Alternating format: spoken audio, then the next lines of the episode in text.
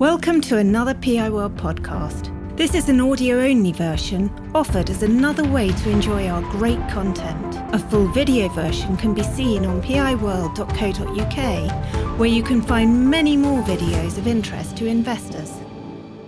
Good morning, everybody. I'm the CEO of DSW Capital. I set the business up with John Scofield and Mark Watts in 2002. By way of background, I'm a cost management accountant. I'm a chartered accountant. I spent 19 years at KPMG perfecting my corporate finance skills. Hi, everybody. I'm Nicole Burstow. I'm CFO. I joined DSW 4 years ago. And prior to that, I was a director at Deloitte, where I'd been all of my career. Big attraction for joining DSW was I could see that the model would appeal to people in a similar position to where I'd been in a bigger accountancy firm, particularly with the flexibility, the autonomy, and the ability to earn greater rewards. And so I joined DSW primarily to help us scale, get us on the stock market, and we're now on the next stage of the journey in terms of rolling the model out into different locations and different service lines. Okay, so a recap of the business. So myself, John and Mark set out to have a challenger business to the Big Four in terms of corporate finance advisory when we started, and that remains the ethos. So the ethos is to challenge the Big Four. The business is a license model. So we have 107 fee earners, predominantly trading under DSW, and they pay us a license fee on a percentage of their revenues. And our role is to provide them with the backing, the infrastructure, and the funding to set up their own businesses. It's a very scalable model. We have a very lean head office, but sufficient to support the teams. We're currently over 10 locations across the UK. It's a very cash generative business, and we have about a 68% exposure to M&A, back to our roots. The investment case is fairly straightforward from my perspective. It's a very cash generative business. It's very capital light. We're backing people to run their own businesses, and those people provide us with a recurring revenue. And we're operating in a market which is large and it's ripe for disruption. The Big Four are under constant pressure to restructure their services and become more independent. And it's a scalable and it's an innovative platform. And from my perspective, it's grown tremendously well. So we've got 10 years growth in fee earners of over 10% on a compound base rate. And we floated on AIM for many reasons, but mostly to improve the profile of the business. It's important to drive recruitment, and it has done, and for us to access capital. Okay, so just to give you an overview of the service lines that we have in the group. So we've got 23 different licensee businesses, and that's split across the 11 different service lines that you can see on the screen there. So the largest service line is corporate finance advisory. So as James said, that's the foundation and the core of the business. So we've got 37 professionals in that service line. Average deal size of around 25 million, and they are an award-winning team in the North. We're currently ranked 11th most active in terms of deals volume across the UK. The second largest service line now is business recovery. And so we added 10 additional fee earners with the addition of Bridgewood, which we announced on Thursday with our results. So that takes the business recovery service line up to 20 fee earners, 10 in Nottingham and 10 in the Northwest, and obviously counter-cyclical, so balancing out the portfolio. The next largest service line is financial due diligence, so 18 fee earners in that business. Lots of opportunities for referrals into FDD from corporate finance advisory, so that sits really well. And they're also a multi-award-winning team. Then we have our business planning teams. They're a team of 8. They joined us as an existing business, and they're all based in the Northwest. We have our equity finance arm, which is PhD Industrial Holdings. That started life as our equity fund investment arm of the group, and they invest in businesses 3 to 20 million turnover. Then we've got a number of other service lines that are all smaller, less mature, fewer fee earners that you'll see across the bottom of the slide there. So forensics, venture capital, debt advisory, tax, ABL risk management, and wealth planning. And year on year, we've got our new wealth planning business. We also added 2 new corporate finance partners up in Scotland. And we bolstered the debt advisory team with the addition of a new partner and a new director. So just to give an overview on the model. So typically we will target ex-Big Four experienced professionals, and over 60% of our fee earners are ex-Big Four.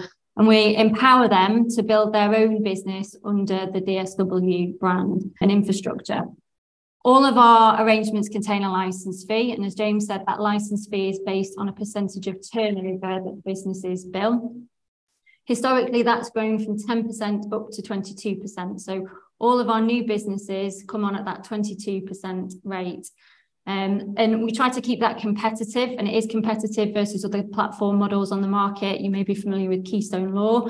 They charge up to 40%. So what that means here is that our partners are keeping at least 78% of the fees that they're billing. In return for that license fee, we provide all of the back office support. So that's everything from facilities, recruitment, compliance, IT support, accounting, banking. So we're taking away all of that administration burden that goes with running your own business, and allowing our partners to focus on winning work and serving their clients. We also have a service line incentive, so that encourages mentoring, sharing of IP, where we've got multiple businesses within the same service line. And we offer a referral commission scheme, so our businesses get 10% of any fees that they refer to another business. And really importantly, we provide the startup funding for our startup businesses. So in terms of the strength to DSW Capital, it provides us with a recurring revenue stream. So in the absence of a fixed salary, our partners are only rewarded by the work that they actually complete. So that incentivizes them to deliver a consistent level of income. And our license fee is based on revenue, so it's top slice, so it's very robust and high quality. Property and employee costs are borne by our individual businesses. It doesn't get passed up to us. So that means we have low operational gearing at DSW Capital. And because of the recruitment that we do and the targeting, we tend to get self-starters, so the businesses hit the ground running when they join. Our arrangements are flexible, so it's very easy for us to bring into new partners, into existing businesses, and facilitate that organic growth. And the more that we do in terms of the back office and the more referral opportunities that we can try and create across the group, ties the businesses in for the longer term. And it's capital light and cash generative. So we've not made an investment in a startup business in excess of 250K, and the payback period is typically 3 years for us. So then looking at it from the licensee's perspective, so obviously a big draw is the fact that they've got 100% autonomy, they're running their own business, and they've got that flexibility, and they can earn greater rewards because they can earn up to 78% of the fees that they're billing. But why do it with us? Why not go alone? The advantages to the licensees is that immediately when they join, from day one, they've got the strength of the brand behind them. They've got credentials, which gives them access to better quality work and better quality clients. And they've also got a network of introducers that are all financially incentivized to introduce work to them. Recruitment is easier, so we have our own in-house recruitment team, but often candidates joining existing businesses see themselves joining DSW as a group as opposed to an individual startup business. So it gives them access to talent that they might not have if they're operating on their own. And then really importantly, we provide all of the startup funding. So we will typically underwrite partner drawings for the first 12 months. And that's very important due to the demographic that we're targeting. So we want young, ambitious, driven people to build a business with us. And at that stage in their life, they need that financial reassurance. We have, in the year, significantly enhanced the central infrastructure and the support that we offer. And we've done that with three key objectives in mind. So firstly, to increase the attractiveness of the model to new recruits, but then really importantly, enhancing the value that we're providing to our existing businesses within the network. Secondly, around developing our people, so employees up to partners, and that helps with retention. And thirdly, to increase collaboration across the network. So our average referral rate across the group is currently 14.2, which has increased slightly on the prior year. But where we really want to get it is so that it exceeds the license fee. So the average license fee is currently 16.6%. So lots of initiatives to try and improve collaboration and increase the level of referrals across the group. So on the right, there's a number of examples of the types of initiatives that we've been running, and I'll just let a couple of them to give you a bit more detail. A fantastic initiative that we've run in the current year was the launch of our Future Leaders programme. So that was a bespoke training course that we developed with a firm called Becoming X. And that focused on our employees that are below partners, so the next generation of leaders and the talent at that level. That was a 6-month development program, but as part of that, we also set a leadership challenge, which asked for ideas as to how we could improve collaboration across the group. And we've got some really great insights that have come out of that. So, from our perspective, some great ideas, but also what was really pleasing was the engagement that we got from the employees at that level. So really engaging in the broader group strategy. There are lots of other initiatives around that, around sort of group training, networking events, socials, that we've tried to introduce to bring people together and develop those sort of cross-business relationships across the group. And then the other sort of enhancement or significant enhancement that we've made centrally is around compliance. So we've been working with a third-party expert to supplement the expertise that we have in-house to effectively provide more support and guidance to our partners and their businesses. So we've now got a suite of policy documents. We've launched our online compliance training platform in the year. We've got template documents. So lots of resources. So from the business's point of view, they've got that reassurance as do we, but it's just trying to take away some of that burden that goes with compliance responsibilities.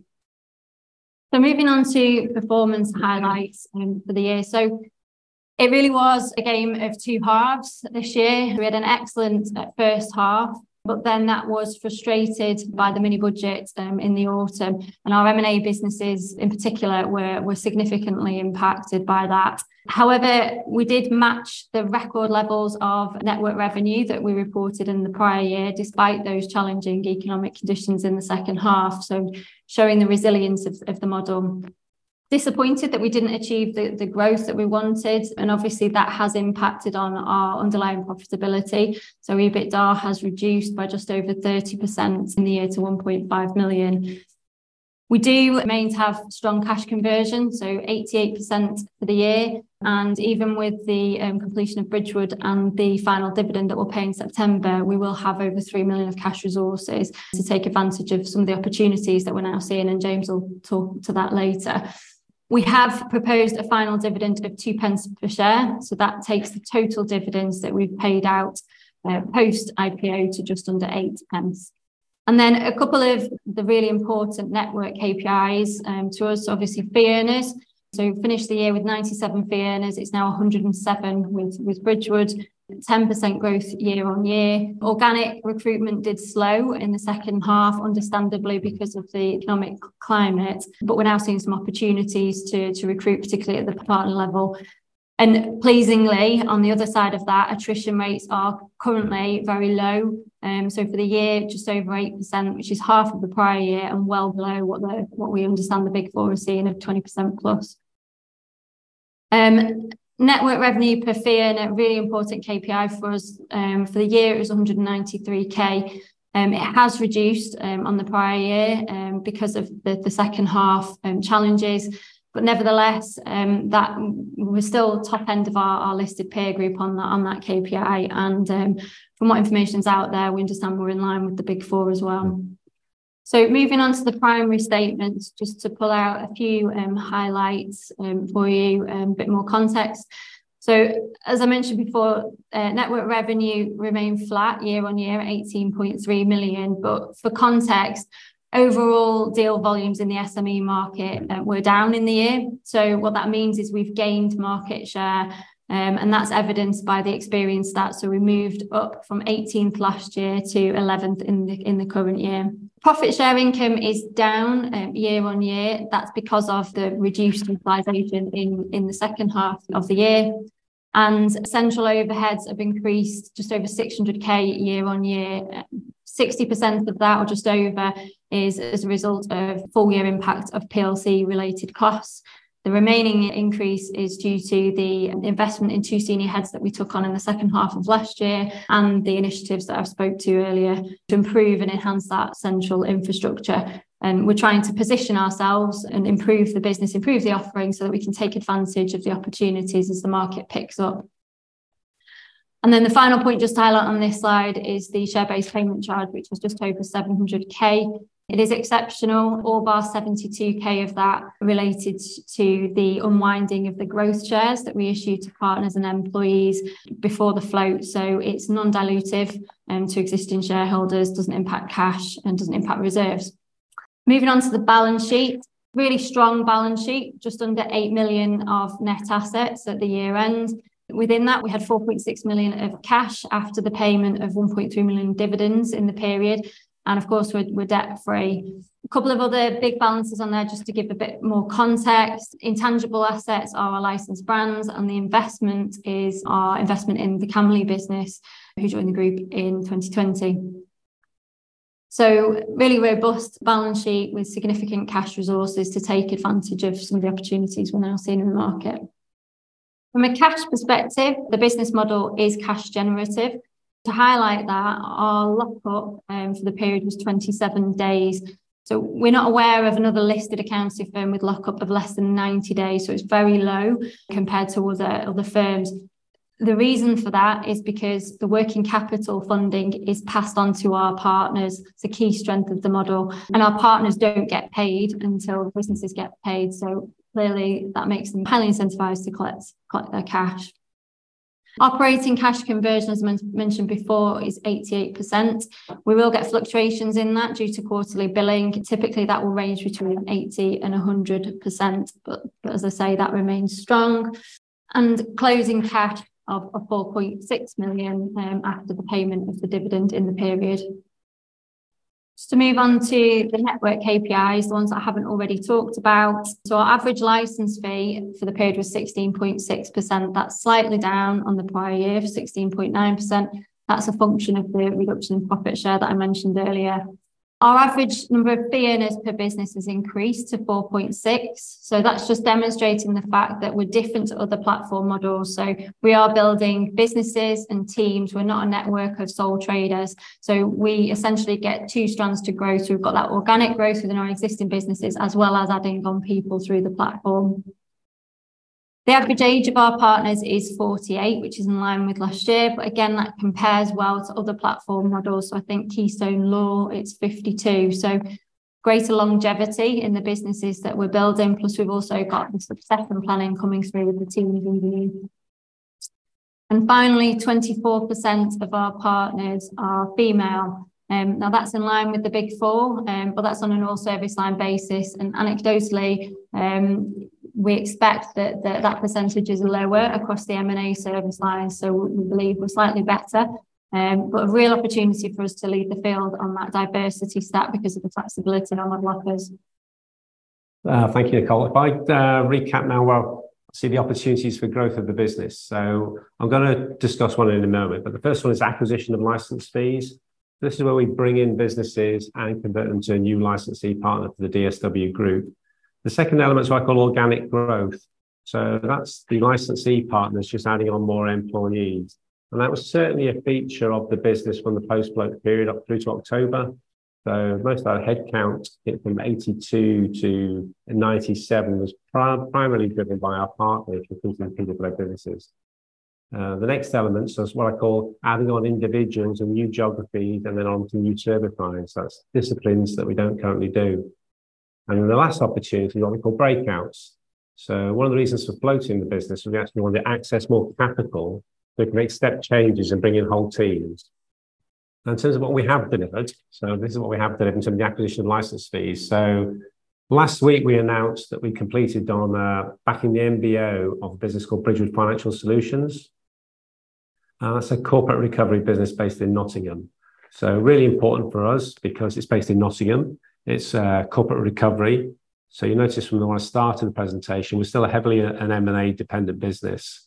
That's a function of our backgrounds, but we're looking to diversify and broaden the services that we offer. So it's really good that we brought the team in. It's an interesting opportunity for us because we brought in effectively three new partners and only one of them had any equity beforehand. So an exciting step change for them. And in total, an extra 10 fee earners. So a really good opportunity for us. It's corporate recovery. It's in Nottingham. So I expect very soon that we'll be announcing more service lines added onto that. That's been our experience, is that when we've got somebody on the ground, it's been easy to get other people. In terms of the deal structure, it's an investment of £780,000 to back the MBO, and we get a license fee, which is based, as usual, on the revenues of the business, plus a profit share. And we have a minimum guaranteed return of £130,000 for the first 3 years. And I hope they'll be really successful, more successful than that. But a really good opportunity for us. And I hope you say, well, for those who are DSW on the call, I hope you welcome the new team. It fits in with just our target acquisition service lines, and these haven't changed. So I'm looking for high margin businesses, ideally high growth, and definitely niche professional services. So we want people who have genuine expertise and can leverage up the capabilities of business. So that would include what we currently do in new locations. I'm also really interested in tax. So we currently have 107 professionals, and unfortunately, less than 7 are involved in tax. And that means a huge opportunity for the business. And the other area is opportunity for us, what I call employer solution services. So I regard that as a catch-all, really, for the abilities of my partners to cross-sell other services to chief executives and major stakeholders, because we have that level of engagement with businesses.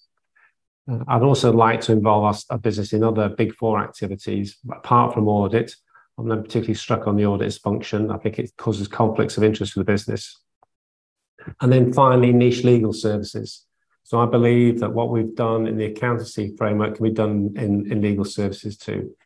But one of the key initiatives. So as Nicole said, the year was very much a year of two halves for us. And my licensee partners will know this in terms of the growth of the business, and post-flow was predominantly on the back of their recruitment and building their own businesses, which is what our business model is about. So backing people to build businesses. But from October and the mini budget, there was a sea change in the environment for us. And we know that because our licensee partners become more reticent on taking people on. And that's because the economic background they're operating in has changed. And equally, we took the opportunity to say, well, it has changed. And we think it's changed and provided an opportunity for recruitment. So from our perspective, we expect to see that salaries won't be as generous as they have been. Bonuses will get deferred. Promotions will get deferred. So we saw it as a great opportunity to push hard on recruitment from a DSW Capital perspective. So we investigated the marketplace, and I spoke to a number of people trying to identify who had the expertise to help us transform the business. And we've got an arrangement with a subcontracted and outsourced supplier of these services to us. And these guys have got a lot of experience. What they're doing for us is they're market mapping. So I've got about 38 service disciplines that I think we should be involved in, including ones we've already got. And they're market mapping each of those disciplines and producing candidates for us to target. Now, that's an exercise producing about 500 or so potential candidates for us. And then we're following up those with approaches. So we had started the year with 2, but we've now got 4 recruitment specialists, as well as the market mapping process. So we're approaching about 500 people. Or mapping 500 people, we're approaching about 100 a week. We're about to increase in terms of the recruiters to get across the marketplace. And the engagement rate's been really good, so about 1 in 7. And we've augmented that with the breakout incentive. This is the golden hellos. This is our opportunity to bring in teams. And between us, in terms of all those activities, we've signed up 4 new partners, and they'll bring in extra professionals with them. And I'm hoping very shortly we'll be able to announce that we're in 2 new locations in the UK. So early stages for this as an initiative, but certainly the results are excellent so far. One of the areas that we are very conscious of in terms of how to position our business is that we are competing for Big Four talent. As Nicole's already said to you, 60% of our talent has a Big Four background. And we are conscious that the larger firms have been leading the way in terms of the ESG, and it's important that we at least match them. And we think we're trying to exceed them. So I'm really pleased that the developments we're making are our 4 main pillars. So it's the social environmental impact, it's the diversity and inclusion, empowering our people, and responsible business practices. And we made tremendous progress in the last 12 months on all those initiatives. And really excitingly, we've now got 7 volunteers for an ESG committee. So we're getting the ownership of this initiative right through the business. And I hope everybody engages in that process. So I find your summary of the year.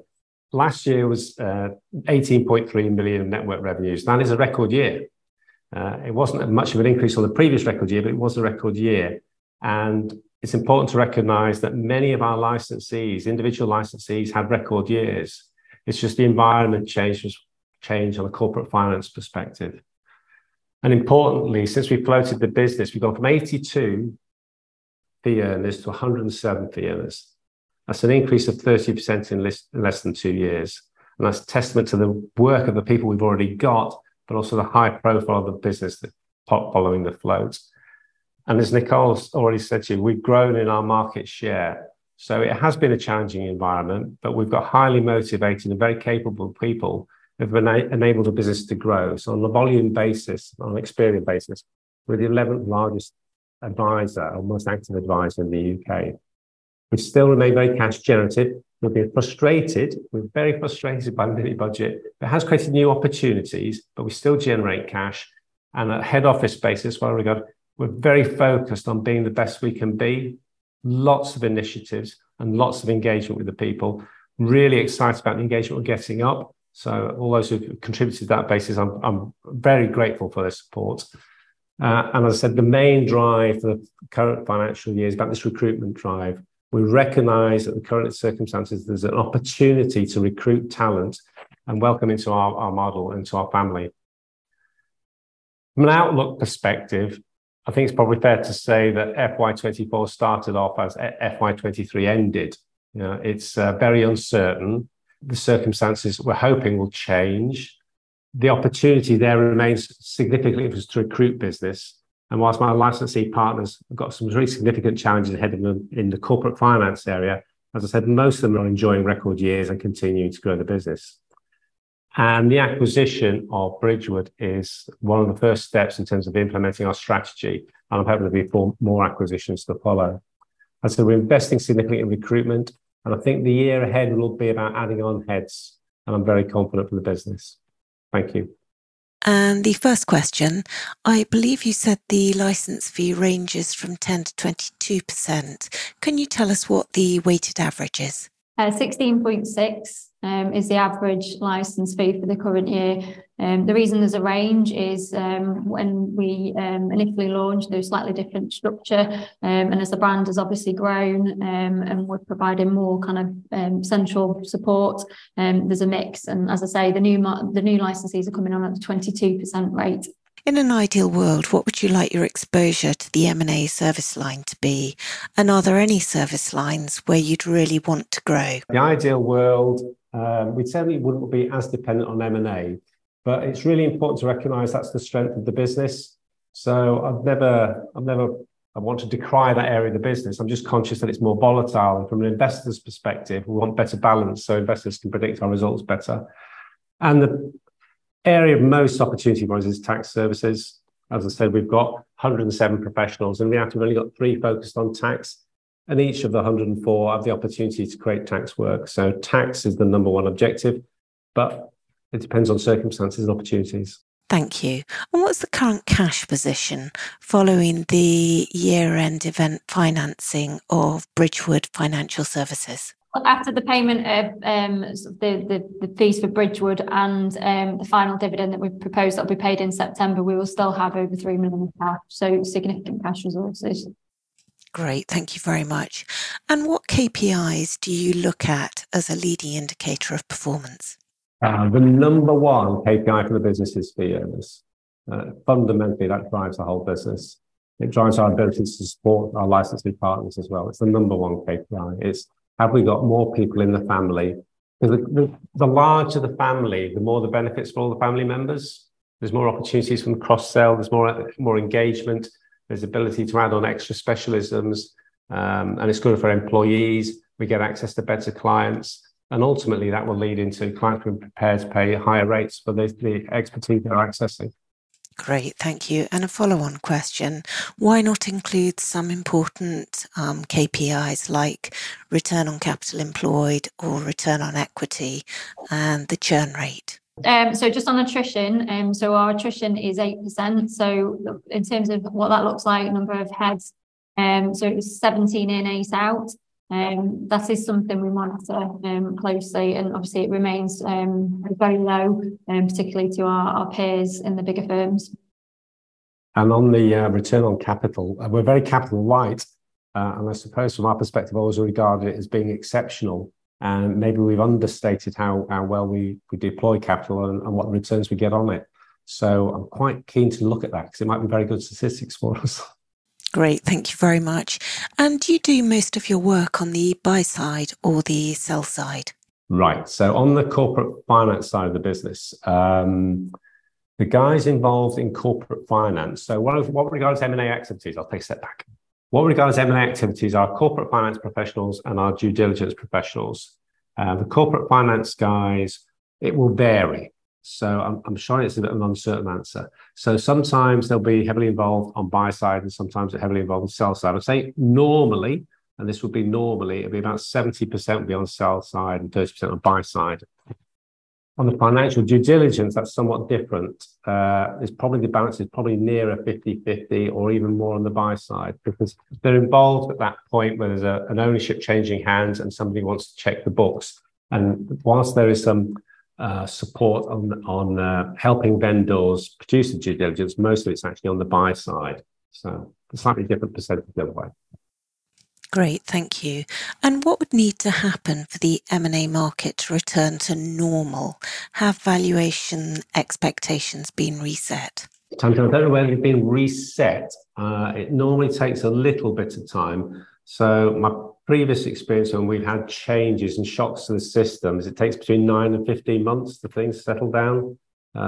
It's that period of expectation. So people are reluctant to sell their business in that initial aftermath. And I think that's sort of seller's regret, is it? Or whatever the right... They've got remorse anyway because they missed the opportunity to sell their business. And now in terms of the prices coming down and they have to go through a period of adjustment, I think. Say, well, actually, now we're in a new norm. This is the best I can expect for my price. So the price expectations have to come down. That takes a little bit of time. And also the market has to readjust. So debt providers and equity providers equally have to get into the sense of this is what the new norm is. So it normally causes disruption. So these little interest rate increases have caused that disruption. Once they end, and if they end as soon as possible, I think we'll get into stability much quicker. Great, thank you very much.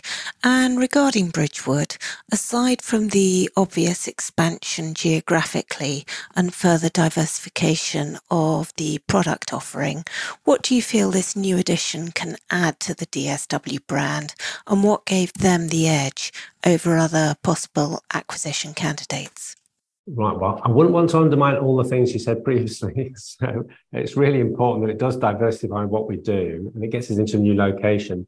So for us, I think the major benefit in terms of the incremental benefit, it's a great business and we've got some really good partners coming in and they're nice people and they'll fit really well with the culture. So that's great. But the opportunity is actually in the Midlands for us. We've been looking for the right base investment to make to significantly open the marketplace. It's a really big marketplace for us.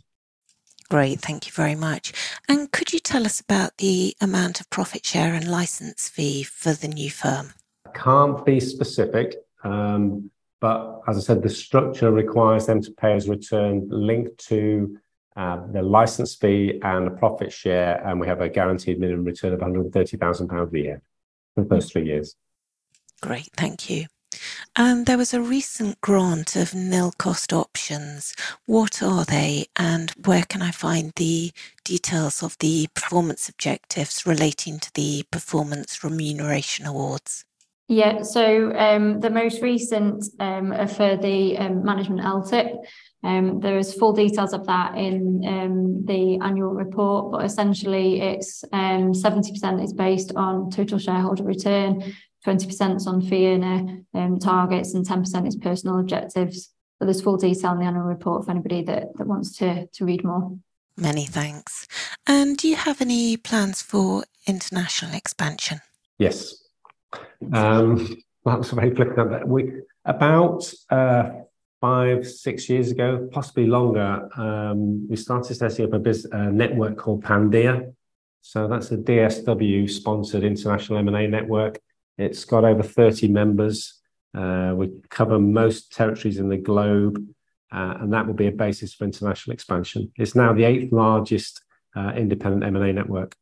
So that will be our footprint, that will be our bridge into the new territories. Great, thank you very much. You talked about recruitment, but could you give us a little bit more colour on where you're focusing your efforts? I'll tell you where we started the efforts. So it's a 12-month engagement process with the market. We started on the service lines that I would regard as hopefully low-hanging fruit in terms of that's what we currently do. So we started with corporate finance, we moved on to financial diligence, tax services and business recovery, and then we'll add on other specialist service lines. But it's a 12-month exercise, and we might include some international markets in that, see what we can do there as well. Tremendous. Many thanks indeed. Are there any published metrics that serve as a leading indicator for the M&A sector? For us, it's probably the ONS statistics. They tend to be pretty accurate in terms of they produce fairly regularly. The difficulty in terms of trying to get the leading indicator for us is, as I said, Nicole mentioned, we've moved up on our market share.